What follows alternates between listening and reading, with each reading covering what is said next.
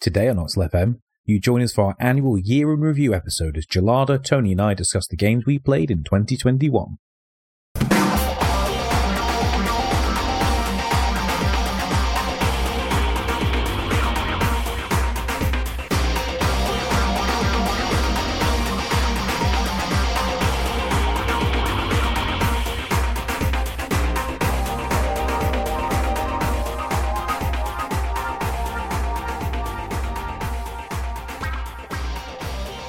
Hello and welcome to the episode of Octal FM. I'm Saffron, And I'm Gelada. and we are joined yet again for our yearly breakdown of games we've played by Tony. Hello. Hello. Welcome back again. Uh, I, have you been on the show since last year? I don't remember. Uh, I don't think so. No? I'm not sure. Oh, uh, it's may- oh no, I think I have. Yeah, there was something. Uh, what was it? Uh, Fez? You came on Soundbite to talk about Fez. That's this year, I think. Yeah, that Well, one. welcome back either way. Um, becoming a little bit of a yearly tradition. Uh, we are going to be discussing our games of 2021 today. This is becoming a little bit of a thing for Octal FM now. It's definitely not to pad out our episode list for Not at the all. It's holidays. not the easy stuff around Christmas, you know, so that we, don't have to think too hard eating mince pies. But uh, yeah, these these aren't necessarily games that we uh, that came out in 2021. Uh, these are games that we've played in 2021. yeah. Some of these games we have actually talked about throughout the year, like on maybe a soundbite or maybe on like a genre defining or something like that. Um, some games we just haven't mentioned at all, and we've been Yep. quietly playing them in the background until this today to discuss them. Yeah. Uh, but it's been a slow year for all of us, I think. And in fairness, I think Tony's probably played more than any of us, Yeah. really. So we're going to be relying on you to do some of the heavy lifting today, I'm afraid. but we'll we'll start off with uh, with you, Joe. What have you been playing this year? Yeah, like I didn't like a couple of years ago I started playing a lot more Switch because I was commuting and I was like I'm going to play more games, I'm going to play more games on the train, that's how I'm going to get through games. But last year I stopped commuting into London. This year I haven't been commuting into London. Um so that like dialed back my Switch gaming and last year in the in like full on lockdown, I played a lot of things like Heroes of the Storm and stuff like that. Like we were playing a lot of stuff online, playing a lot together. We we played a lot of Elite last year as well, like as a yeah. as like two or three of us. So yeah, like in general, my gaming's really down this year, both social and normal, and also no LAN. pa- We still haven't had any LAN parties for two years that's now. Um, uh, that's been a long time now. It's been nearly two, two full years since we had a Yeah. LAN party. Exactly. Um, but one of the games that I did play, um, which we have talked about on uh, Octal FM already, is Mini Motorways. Oh, uh, fantastic game. Which you put me onto, and it actually turned into my COVID game. Nice. I, I played it when I when I had coronavirus and I was sat stuck in here, um, and I played. I was playing Mini Motorways. It's if you're not familiar, you could go listen to Soundbite 83, but you may have played Mini Metro uh, on mobile. That was really Yes. popular. Like you just draw roads between shops and houses and they're like the same color houses need to go to the same color shops uh, and it gets increasingly difficult uh, Because as you only have a limited amount of like tiles to work with, don't you? yeah right exactly and you can move stuff around but then they still have to like complete their journeys so you can't like always move stuff around and yeah it's a really easy time sink it works surprisingly well on desktop despite feeling like a mobile game Yeah. which I think is good. And it had some balance issues on launch. I know you and I talked about this. Like, there are traffic lights in the game, but they are useless. Yeah, pretty, uh, pretty rubbish. Unless you have them on like a T junction at first, Yeah. where then they didn't really work properly because the traffic didn't slow down at all. Yeah. They were a little bit overpowered. But they like they've mostly fixed that. Like there have been updates. It's by Dinosaur Polo Club. Club. They've done Mini Metro and this. I think Mini Motorways has been much more successful. And I Yeah. think the only thing, like it, it's it's very it's a nice relaxing game mostly, but. I think the randomness can be a bit frustrating. Yeah, like in the sense that like sometimes you can just be like, oh, I've just my that's it. Like that's the that's game over because the game has like put something in a place that is really really difficult to It's next to impossible to try and get traffic over to Yeah. like efficiently. Exactly. And yeah, so you're just like, well, I guess I'll give up now because I'm not going to be able to do anything. And it can be really frustrating. Like if you want to try and move, you get like motorways that allow you to move, like do sort of like long distance stuff over terrain Yeah. and over your other roads. But the, once you've placed one, you basically can't move it because you now have cars that are using it and it takes forever. And by the time, like, and then they will try and find another path. And yeah, it, you can just, you can ruin it by just accidentally even trying to move a motorway. Yeah, can yeah, for like sure. break break your you know your run. So yeah, ending on a negative note. I do really like mini motorways. I keep playing it every now and then, and uh, yeah, that's sort of that's my my first choice. I've also really enjoyed playing Mini Motorways. I didn't add it on my list because I knew you had, but that's a game that I thoroughly enjoyed as well, and I've sat and played through. I need to go back to it because I think they've added some new content. Yes, there's like a couple of new cities and stuff you could play through, and yeah, some new cities. I think there's like a new challenge mode of some kind um, that they've added. Uh, yeah, Yeah, it, it's very therapeutic to play um, Hmm. because it's it's very minimalistic looking. It has a nice, very relaxed soundtrack to it, like a very mellow beats type of thing. yeah, exactly. It, but it's also scratches that sort of like problem solving itch, you know. So Yeah. that's that's been a wonderful little game for me to enjoy. But then at the same time, in terms of problem solving itches, that's been well scratched for me this year. Good segue. Was one of the games from basically the very beginning of the year that we played almost as soon as we'd finished recording this uh, set of episodes last year was Dyson Sphere program, Hmm. uh, which I know you also enjoyed quite a Yeah. lot. And that one came out pretty much bang on at the beginning of the year, January 2021. It's still in early access technically, so lots of new Mm. content being added. I haven't played it for about like six plus months now, and I know there's a lot of new content. So what I'm saying is a little bit out of date, but I'm sure most of it still applies. Um, it's only on PC, unfortunately. It's not on any other console right now. Although I imagine trying to play this on something like a PlayStation or an Xbox would be pretty tough. Yeah, I want to try and play it on my Switch. could you imagine? Tiny little screen. Um, and it is fifteen pounds forty nine on Steam right now, which is a pretty good price, all, all things considered. I think, considering how uh, well fleshed out of the game it is, and it's kind of something along the lines of like Factorio or Satisfactory, things like that, like Mindustry that we've Yeah. talked about on the, this this app, this show plenty of times before. But it it really takes the level of organization of logistics to the next level, in my opinion. Like Yeah. not only is it about sort of like implementing a fully automated system of like manufacturing and mining and et cetera, et cetera. Honest to God, the most fun I had was perfecting the logistics because although it's fun to sort of like design your layout, Mm. it's getting things to the right places at the right times, which is more important because so many things need so many other things in, Yeah. the game. Like you will harvest iron, but then you can turn that iron into steel. But then you could also turn that iron into like little washers or electromagnets. And so, like one component, one, one base material can be turned into like four different things, and those four different Mm. things can be turned into two other things each. You know, but then like some things need twice the amounts of other things, and so it's impossible to just have like one manufacturing unit going to the next manufacturing unit. Like in Factorio, like you can basically just make one production line, right? because everything just feeds each other. But here you can't do that because so many things need to take from each other, and as a result, you don't want to end up like understaffed or overstaffed in certain areas in terms of the amount of resources going to it. It's such a wonderful balancing act, and getting that logistics of moving stock around a planet, but then proceeding to move stock around between planets themselves, and then proceeding to move them between solar systems. It's it's a wonderful uh, balancing act of logistics. I think, yeah, I think the the thing that amazed me most about Dyson Sphere program was that like unfolding, like where like you're on a planet. Okay, now it's multiple planets. Okay, now it's multiple stars, and like it just it reminds me of. Did you ever play Universal Paperclips? Which I know sounds ridiculous, No, but it's like this. no. It's like this little web based game that looks like it has no style. It's like a basic HTML page with like basic HTML buttons, and you play as like an AI creating paperclips, Right. and over time, like stuff unfolds. It, it's sort of got this.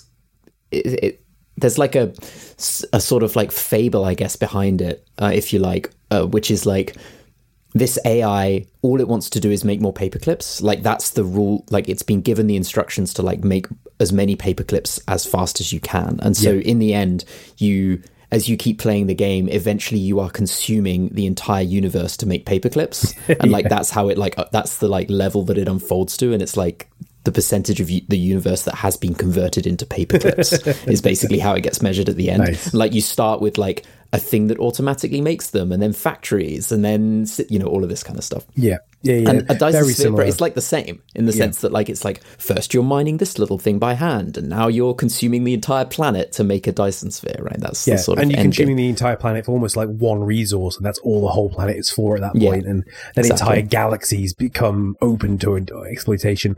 And the great thing is, is that the mechanics work from a really micro scale of like, you know, you running around individually as your little like unit Mm. that does everything to having almost everything automated, you know, and you can still tweak Yeah. things wherever you go. And they've added a lot of updates to make things easier, kind of better quality of life options, basically Yeah. to, to manage those things easier over time. Mm. Um, it's a little janky in places still, Yeah. like s- put, placing certain things down feels a bit awkward. Inventory management wasn't brilliant at first. It's a little better now, Mm. but it's like I say, it's constantly being updated, and I imagine it's in an even better state now than it was when I last played it.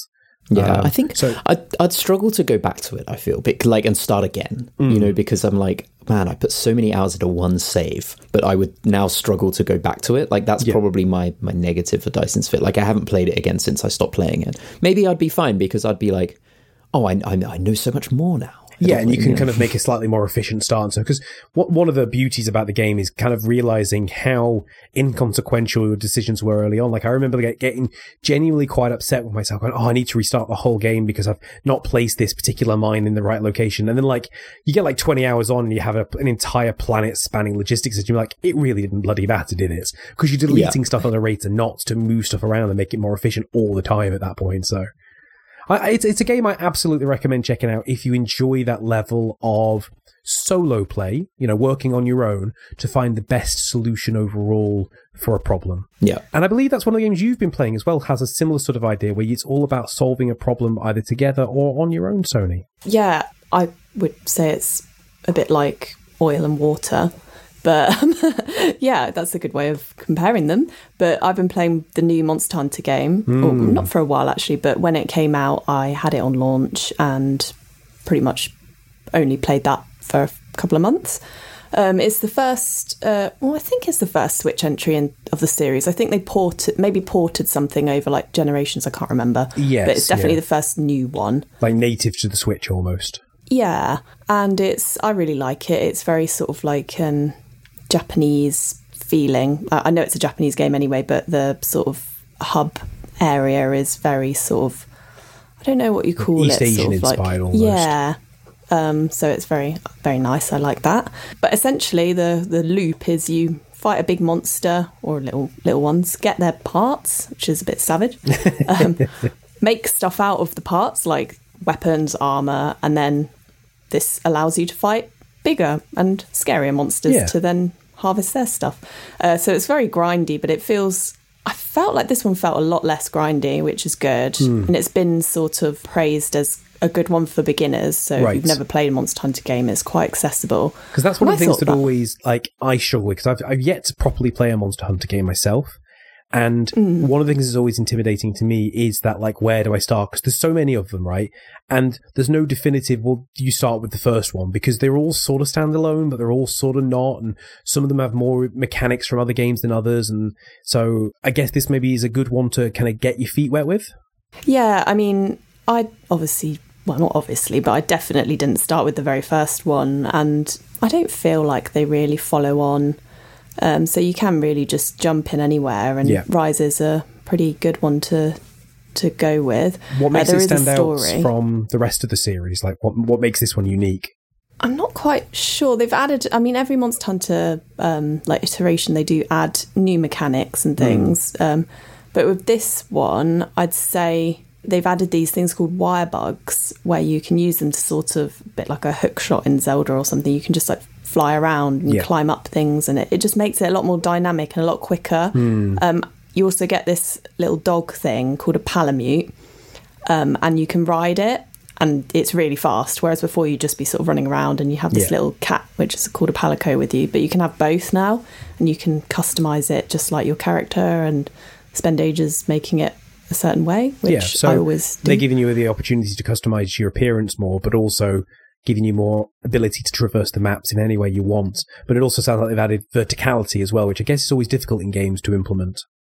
yeah and it is good because um, it just everything just feels a bit faster Hmm. um, you can also ride the monsters so you can sort of weaken them enough to mount them and then make them run into a wall or something or if there's Right, another yeah. big monster that's popped its head into your little area you can Make be like fight oh i'll each fight other." you with Yeah, this yeah. monster so that's quite fun Did they also remove all the loading areas between zones? Was that in this one? Like every, like as in like like in the previous ones, uh, there was a lot of like, oh, were there, or were there not loading areas? No, there weren't. Were there? I'm thinking. No, they else. they removed them in World, which was on Oh.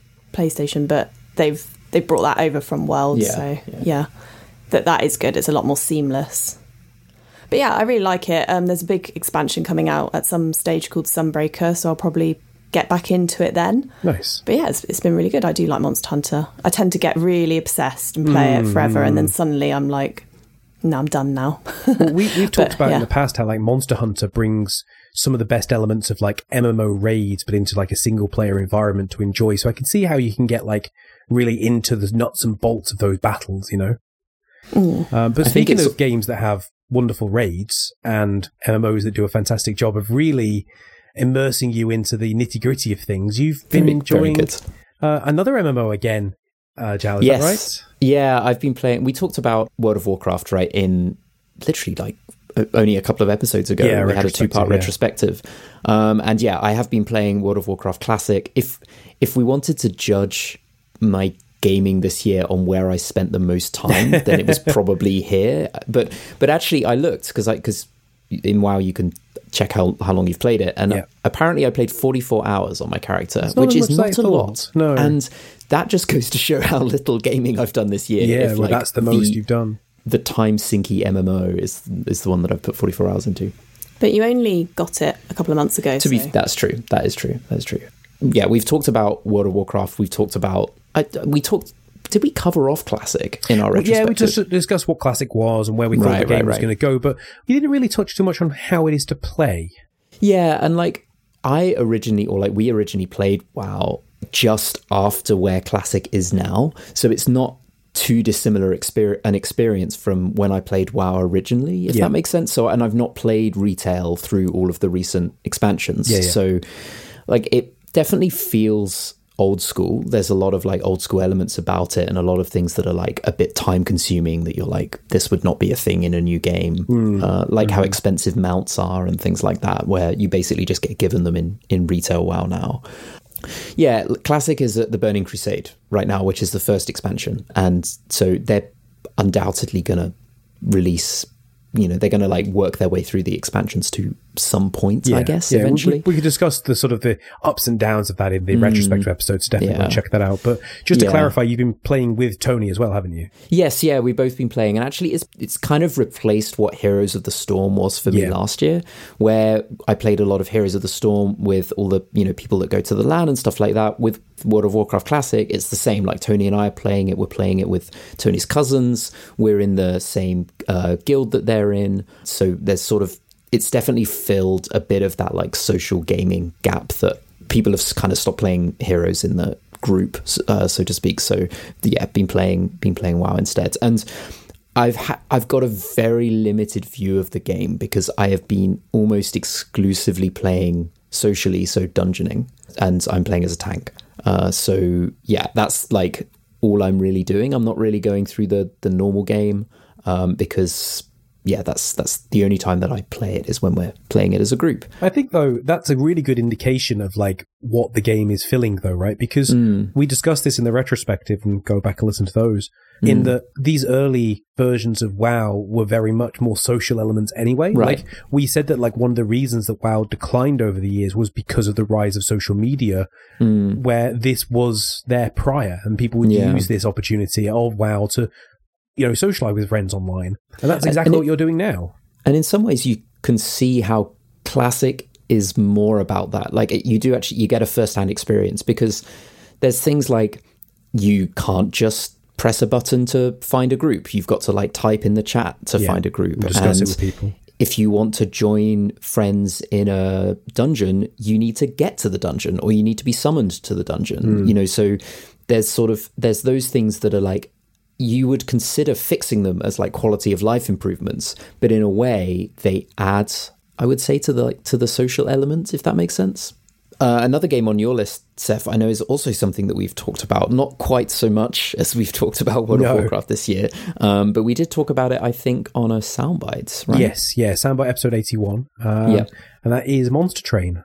this was one which I was being badgered by some friends to play because they were like, "You'll like it, you'll Hmm. like it." I'm like, "Yeah, yeah, yeah, well, well, you'll like it. Play the game." I was like, "Okay, okay, yeah," and I likes it. Um, it, they it- were right. It pretty much is just a game made for me. Really, it's a, a deck building roguelike game. You know, very much Slay the Spire. Yeah. Um, and uh, you know, if anyone knows what I'm like with things like roguelikes and deck builders, you know, it's pretty much is my jam.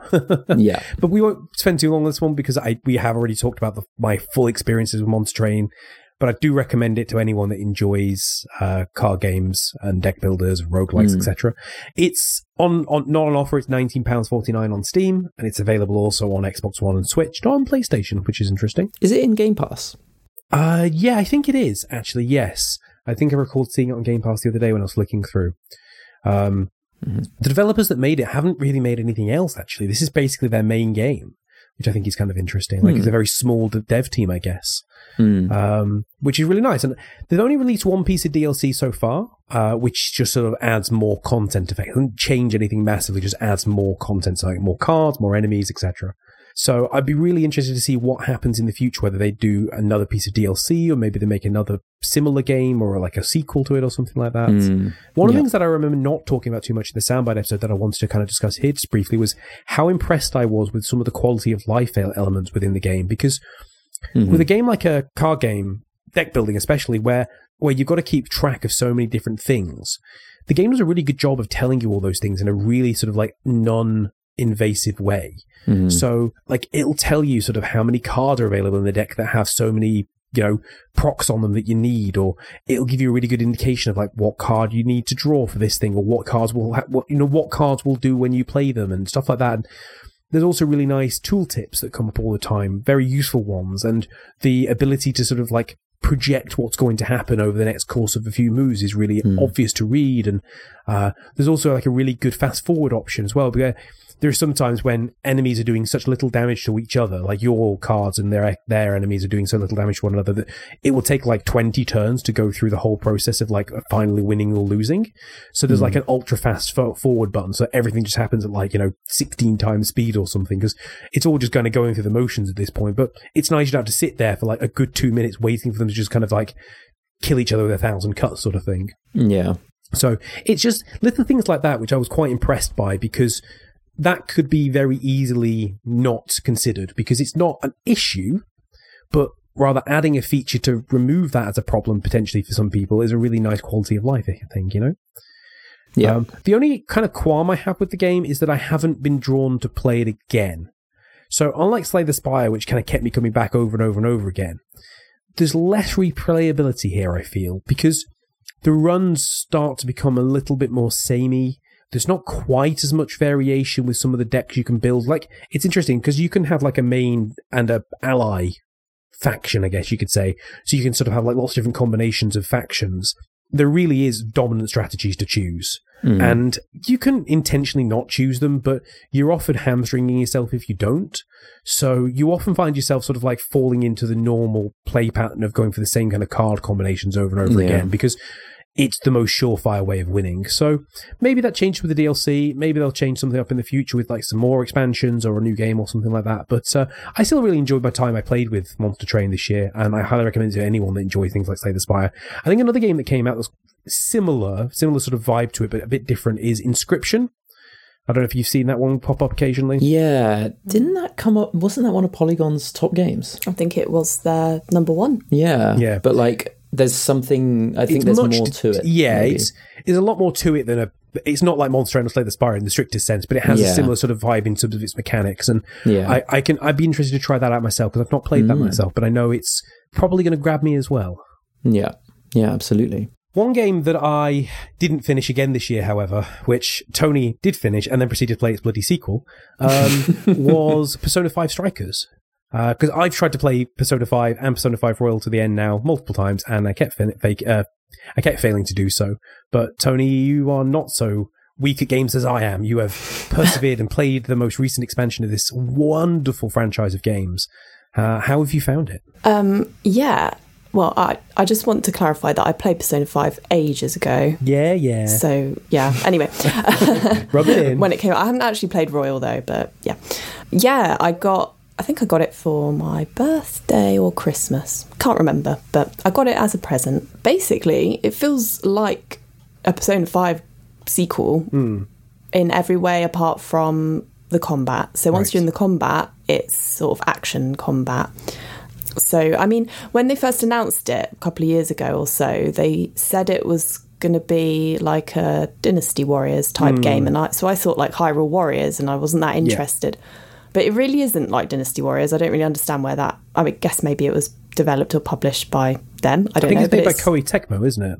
oh, okay. I think so, which Is is, why I think there's a similar sort of vibe to it, right?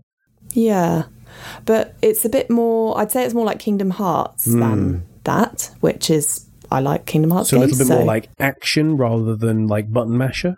Yeah, so there are combos. It's not particularly complicated, but there are some sort of combos you can do. You can play as all of the characters, um, and they all have sort of different styles. And uh, I mean, the story is really good. I thought it was just as good as Persona 5. Obviously, it's not as long, and there's no sort of. I really liked the social aspect. Obviously, not with real people, but the sort of confidants of Yeah, Persona 5. yeah, and yeah. there's, there's none of that, but all the voice acting's great and all the scenes are really good. Just felt like watching an anime where you just occasionally go around and smack things yourself, which I mean, that's not a bad thing considering the fact that like Persona 5 is one of the most endearing games in terms of its characters and its story and its locations that you kind of exist within for the time you're playing the game. And Yeah. so having more of that is not a bad thing, right?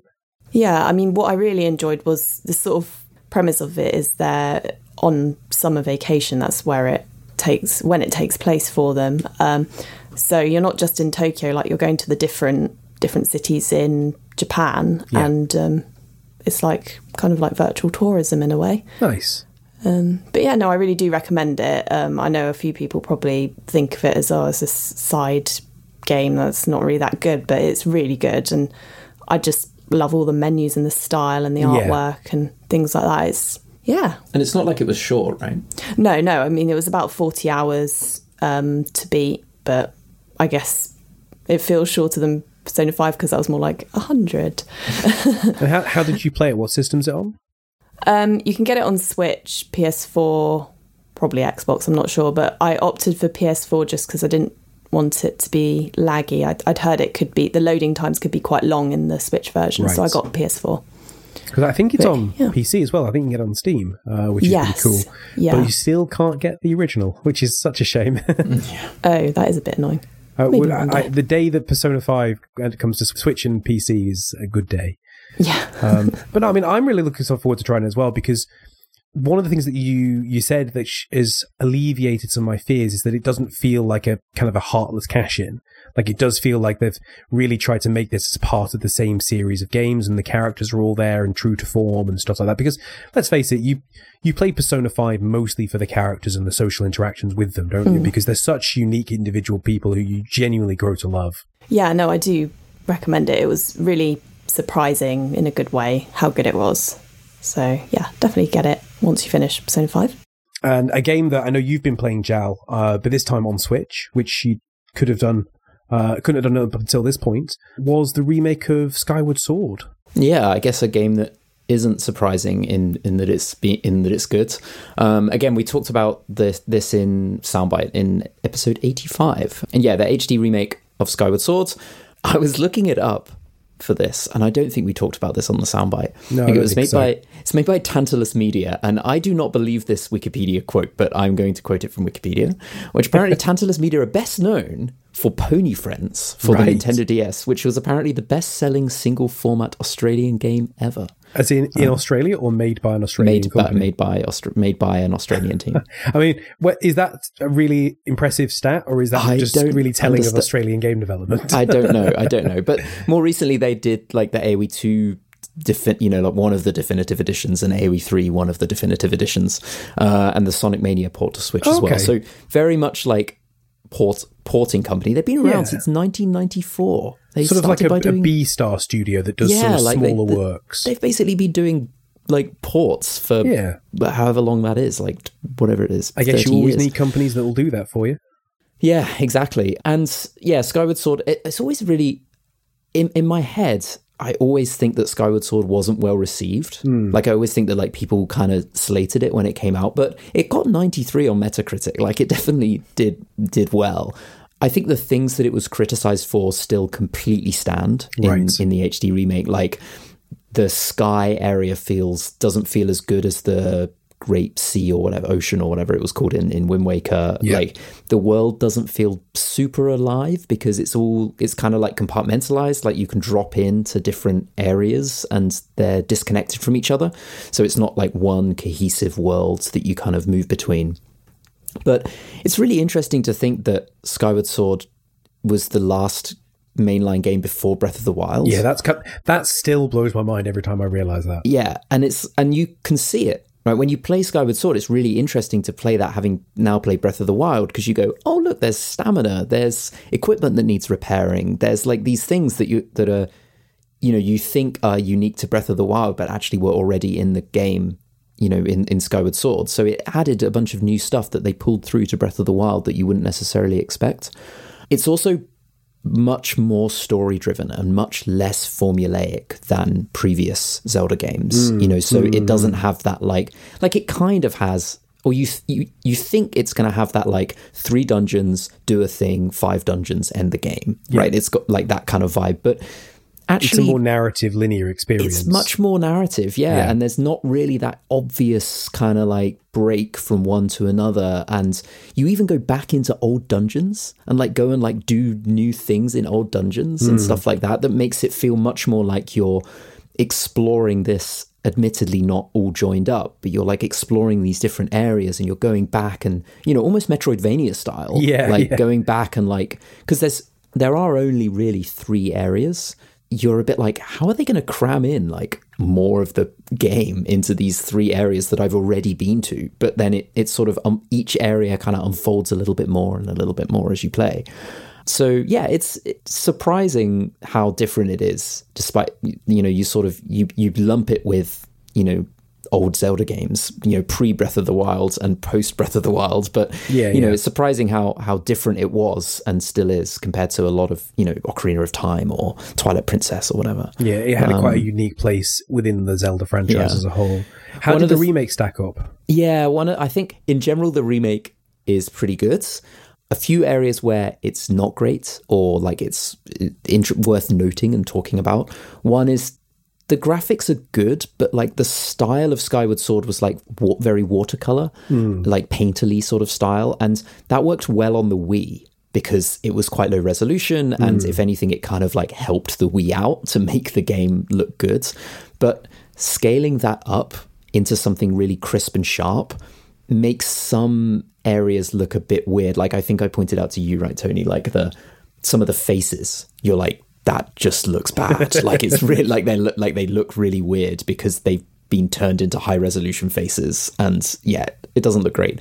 But mostly it's fine, and you kind of get used to it. They the, Skyward Sword was sort of like a poster game for the Motion Plus HD Yes, yeah. thing, Because right? Like up until that point, the motion in the Wii was pretty much just a suggestion rather than anything accurate. Yeah, it was basically gestures, right? Rather than like actual proper, like what we would consider motion controls now. That's sort of like six degrees of freedom type stuff.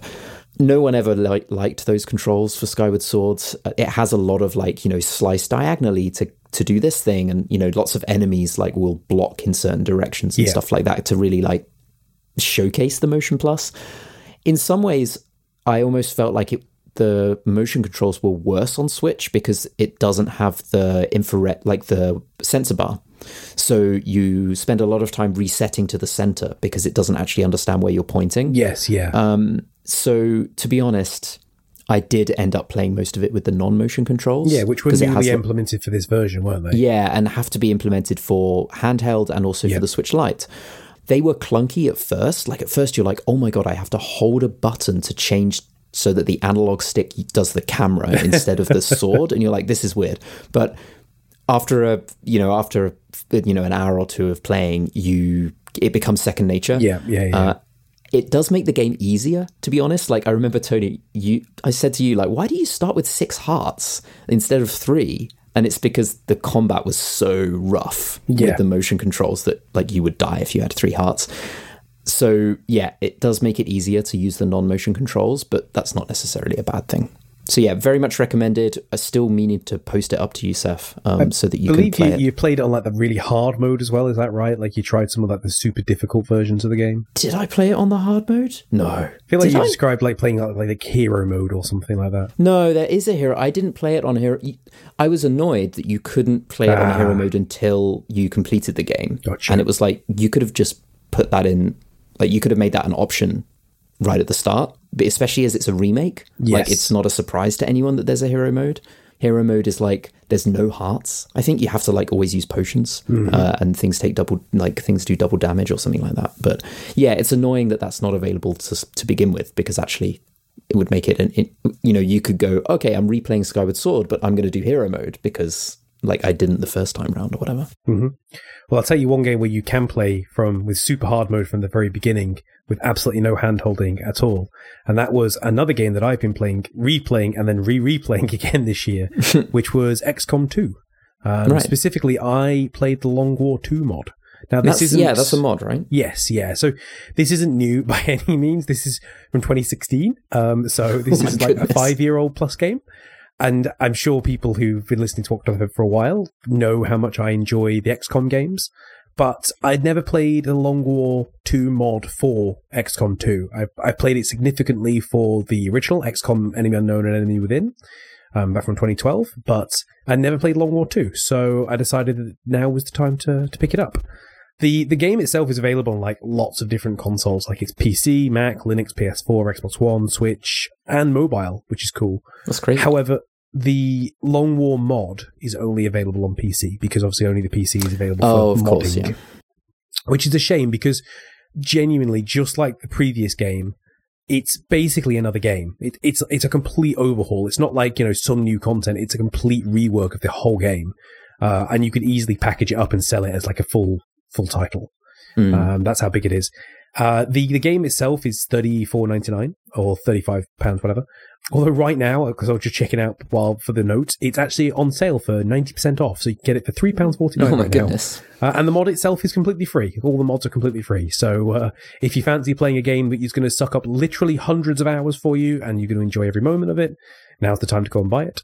Nice. Um, and this is made by the same guys that made things like the Civ games. It's Firaxis Games. So Yeah. they're, they're well known for the XCOM games, the Civ games, and th- other things like that. And I don't need to talk too much about XCOM because I'm sure everyone knows what it is. But with Long War, the original mod for, for XCOM back in the day for Long War was so well received and so well loved by both the gamers but also the developers. The Firaxis Studios actually went on to hire the guys that made the mod and hmm. made their own studio within Firaxis under themselves. so did oh so this is an official mod. It's not like a, Basically, like it was made in house. Yes, it was made in house. Oh. Whilst Long XCOM 2 was being developed, they were developing That's so Long War 2 mod at the same time. So like there's there's fully integrated options for adding Hmm. the mod and then there's fully built in options within the game itself for the mod and how to kind of change some of the options within the mod for the game and stuff like that. That's so crazy. it's completely supported, it's completely, you know, part of the gaming experience and it's just incredible how much extra content it adds. Mm. Um, like it doubles the number of classes you have. So typically in XCOM, you have four classes of soldiers, and that doubles it to eight. So there's so much more variety in the soldiers you have. There's a lot more equipment you can use. The equipment's a lot more varied in its usage rather than being like uh, limited to what. So, for example, in the base game, only rangers can use shotguns, which are like obviously really good at close quarters. But now, mostly anyone can use a shotgun. Like Hmm. a sniper can't use a shotgun, but an infantryman can, and so can a medic. You know, it makes sense that you know anyone can use a shotgun. It depends on what you want their job to be on the battlefield, sort of thing. Right. So there's a lot more versatility with how you can kind of kit your soldiers out and what they can use, and there's a lot more enemy variation. And obviously, it's in the name as well. It's a much longer game. Like Hmm. the, the the core game can be finished in sort of like twenty to thirty hours, roughly, depending on how well you do. I've been playing now for like fifty hours, and I haven't even finished liberating the first continent yet. So it's crazy. a much much longer experience with a lot more investment in the management side of things, where you have to Hmm. manage resources and commit your soldiers to lots of battles in lots of different places at once. You can't just have one super squad. You've got to have like a, not far of a whole army's worth of soldiers to be able to manage all the different things that pop up all around the world all the time. And it's it's a real content Hmm. gold mine if you enjoy the XCOM series. Uh, and on top of that as well, like it's perfectly compatible with other mods. So I've got about 50 plus mods running all at once. Some of them do some really minor things like they add some new cosmetics to your soldiers so you can kind of change the way they look a bit more. Some of them are really major, like there's one particular mod which changes how you view all the information on the combat screen. And other ones that add entirely new map types because there just aren't enough in the base one apparently. you know, Yeah. so uh, they're all and they all work really seamlessly with each other. I've had absolutely no problems with mods sort of like conflicting with one another.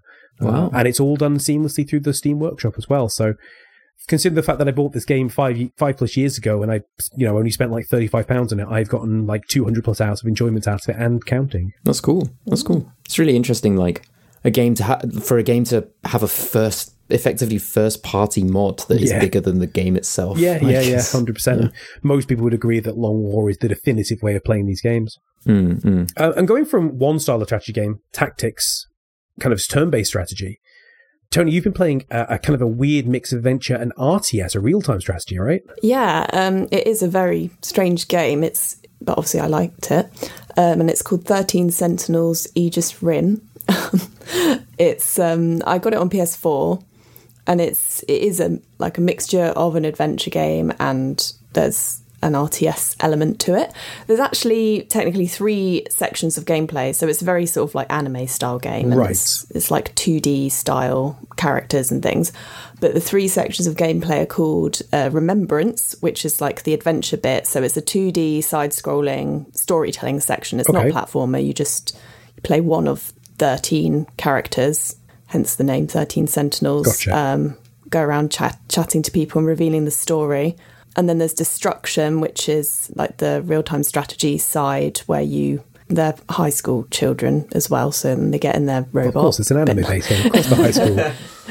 They're the Sentinels, the robots. So that's the fighting bit. And then there's analysis, which is essentially a glo- glossary of everything you've learnt, um, characters and things, because it's really confusing. There's 13 characters, and you play stuff all out of order. It doesn't let you play it all chronologically. Right. Certain parts in the remembrance section for a character will be locked behind certain parts of another character's story Yeah, yeah. and yeah uh, i thought i wouldn't really enjoy the fighting bit because i don't really like strategy games but it's actually it's it's not too complex really it's it's just It's, It's not so bad for easy, a first really. time RTS player, effectively.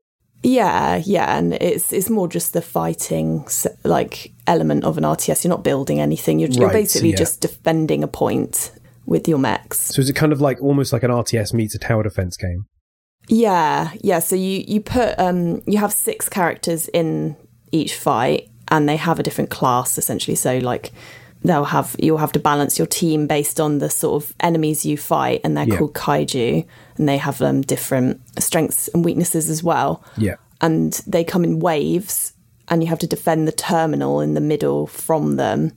And use skills, uh, which cost something called EP, and you have to recover it by defending if you use Yeah. too much. Yeah, yeah, um, yeah. But yeah, it's quite fun. Um, I didn't find that bit particularly hard or anything, but the remembrance bit was probably the most interesting just because it was so story based Hmm. and it was done in a very compelling way. It wasn't just sort of dumping loads of information at you. You kind of advance the story through keywords, so you'll be having a chat with another character or whatever, and you'll get a keyword from them. They'll say it, and it will be highlighted, and it'll go into your little thought cloud, and you you can use it later, or even go back to earlier chapters and use it, and it opens up other Okay. chapters, and it's all shown in this sort of flow chart of Yeah, events. I get you. Yeah. So, I mean, I found it okay to follow, but at first it was quite overwhelming. Like, oh my gosh, there's these 13 cha- characters. Every time Yeah, you met a new keep one. tabs on like, everything "Who's seems a bit difficult. But it was it was really good. I really liked it. I sort of blazed through it really quickly, which shows that it was it, it was good in my opinion. And Yeah. I don't know, it's it's quite unknown, I think. So I've, I've never heard of it, Yeah. but it sounds kind of, kind of a weird mashup of gameplay, and I quite like the idea of it. Yeah, no, I do recommend it. It's It really looked good. like a weird mashup of gameplay. Like it, like there's it, like there was some bits of it that were just so different to like when you were doing the like RTS bit or the storytelling bit or whatever. Like it's just it's all completely different. It's interesting. yeah, but yeah, kind of a weird one. But yeah, I, I did really enjoy that one. I, I'll have to check that out, to be honest with you, because I haven't heard of it, and it sounds like something I probably enjoy. Mm. And so that's that's kind of all the games that we uh, that we touched on this year that we Yeah. really enjoyed. Um, did you guys have any honourable mentions? I had a couple that I wanted to sort of briefly touch on. Um, I do. I didn't write them down. Um, so I also played Bravely Default 2, which Oh, um, yeah. isn't actually the second game, it's the third game, but there we go. Very weird, but Oh, that that's was really tra- good. That's traditional Japanese bloody naming conventions for you, right? But no, that that was good. It was a bit sort of I felt it was a bit repetitive at times, but I did really like it. I love a good JRPG, so Mm-hmm. yeah. Uh, there were a couple I was to tossing up talking about. I mean, I have still been playing a lot of Elite and playing Odyssey. It wasn't quite, you know, the thing, the hope thing that we were hoping it. Yeah. was, but I've, Maybe- maybe nonetheless, I've a- still been playing it. Maybe that's a uh, a soundbite we need to do Yeah, future talk about that a little bit more. And also, uh, I played uh, Nova Drift as well, which was another recommendation of yours. And From I'm last pretty year, s- was I'm pretty certain I played some of that this year. Yes. I'm fairly, I'm sure I did. And Yes. that's like what? It's like a 2D, It's like asteroids, but like on yeah, asteroids, and it keeps you keep leveling up, and you can choose between different upgrades. Yeah. And I just had a lot of fun trying to like optimize certain builds Mm-hmm. and, and find like a really OP build that like just obliterated anything, and that was a lot of fun. Just like trying to work those out and like looking stuff up online and stuff. So yeah, that's a couple of honorable mentions from me. Did you? Uh, Have, I'm sure you had some, Seth. Yeah, a few. Uh, just ones that I didn't feel ne- needed talking about too much or didn't really leave a strong impression on me. I had uh, Nimbatus uh, Drone Constructor, which in theory is a really cool game where you have to like build these like space-based drones from like component parts to to kind of like a Lego set almost, where they kind of all do whatever you want them to do. But in practice, it's kind of janky to play and sort of awkward. Like it, it's a nice idea, but I don't think it was executed perfectly. Um, I tried playing Valhalla, the VA11 Hall A, whatever you want to call it, which is sort of reminding me very strongly of things like uh, Red Strings Club and um, 2064 Read Only Memories. Oh yeah, And that sort of like visual novel style approach to games. That that was kind of nice. It had a good aesthetic to it, a very sort of cool anime vibe going to it as well. A long running tradition for me on Octal FM to uh, promote one of my favorite game series of Cook Serve Delicious. I played the third game of that this year. Um, I know Gelada always giggles at me for this one, but just bringing they're just bringing them out so that you can play them and talk about them. Pretty much. Um, yeah, phenomenal game. Just as good as always, and really good additions. And if you enjoyed the first two, I recommend this one more than ever. Uh, I tried Iron Harvest, which is sort of like a a diesel punk RTS game in the- vibe of things like Company of Heroes. That was on our list, wasn't? That was undoubtedly on a games of something Yeah. year and it was really good but it the problem is with balance in my opinion in that it becomes a little bit like unwieldy once you get the really big mechs to play with because after that they're the only things that matter. Um, Right, yeah. now maybe if you play to like a really high standard and you learn all the meta of it maybe not so much so but just in the single player i found it was very much just a run your big guys into the enemy and win after a short time um, which put me off a little bit, I must say. But the game itself is really pretty. It looks really nice, and it's just good to have a good modern RTS game to play as well, um, which we haven't had too many of in recent time. Played Far Cry Five, pretty good, not bad. It's a Far Cry game. It's Far Cry Three again, not a bad thing. Play Mini Motorways, which we already discussed. Which yeah, t- listen back to the uh, episode earlier if you forgot. and I also p- played uh, Doom 2016 and got violently ill as a result. Oh my Um, god! It gave me Honorable terrible mention motion for making sickness. you sick. Yeah, um, Sorry, I what? really, I had to change some of the settings in it because it was giving me motion sickness quite badly. Oh right. I thought you meant like the gore you can have in it. I think I, I remember discussing it on one of the episodes of Octal FM at some point Hmm. where it's the it was the uh, defining an FPS episode we did a few episodes Yes. ago where it's the acceleration is the main issue the the fact that you can go from standing still to like zooming quick so fast yeah, is Unreal Tournament style. Like, yeah, it, it really set my motion sickness going quite badly. So I didn't play a lot of that because uh, it, it wasn't comfortable to play. but very fun, very good, very enjoyable. I can see why it won so many awards. Nice. Well, that's it. Have we have we missed any games? Uh, oh, absolutely. yeah. I Well, guarantee obviously we've we've missed missed- something. yeah, that's not that's a weird question, isn't it? And of course we've missed some games. Have we have we missed something that is so egregious that we absolutely should have played it and should be at the top of our list for 2022? Well, if we, so, did, we haven't played chapter three of Fortnite, and that's horrendous. The Rock's in it, for God's sake. we've got to play that, right? Um, if we have missed the game, you know, or if you think that we should be going into 2022 playing your game of 2021, then let us know. Uh, you can send us an email, show at octal.fm, or a tweet at octalfm on Twitter, or you can come and flame us on Facebook, facebook.com forward slash octalfm. Uh, and keep an eye out for the next episode coming up uh, after this one, because we're going to be talking about the games that we're looking forward to in 2022. Exactly. Uh, which I think has got some games on it from the previous episode of last year, Almost and maybe even a game from the episode before that as well. yeah, 2019 probably. So yeah, this just shows the the game industry is not always reliable when it comes to release dates. no, never Uh, reliable. But until then, I've been Saffron. I've been Gelado. And thank you, Tony, for joining us yet again. Uh, I believe you're joining us for the next episode as well, so uh, we'll see you back then. But until then, join us again for another episode of Octal FM very soon.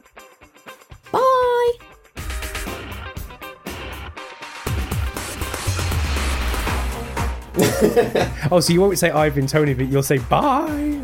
Well, I was going to say like thank you for having me, but um, it went a bit faster. Sorry. the moment was gone. You'll be saying this over the outro music. Uh, Great. you will be. You always are. I'll let- Maybe you don't listen to the outros when I edit them, but uh, you're in them. I don't tend to listen to any of the ones that I'm in because I'm just like vomiting gently. Oh, get off. Don't like. Well, no one likes listening to their. Well, clearly, clearly you two do because you have to do it all the time. Me more, than, me more than anyone else. Yeah, I have to. I have to really listen to my voice a lot. The thing is, I enjoy myself a lot because I know I'm talking some real sense.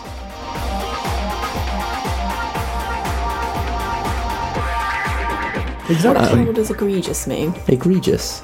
Yeah, You you don't- you never use that word. The word So- egregious. something uh, Like- terrible. Something. How could that Yeah. be missed? And Oh. it's, So- it's an so abomination. so- you've, yeah. so like off- Incorrect. off- like not offensive, but like so unbelievable. Like, Yeah. So so offending. Offend. Offend. Yeah. Anyway. Um.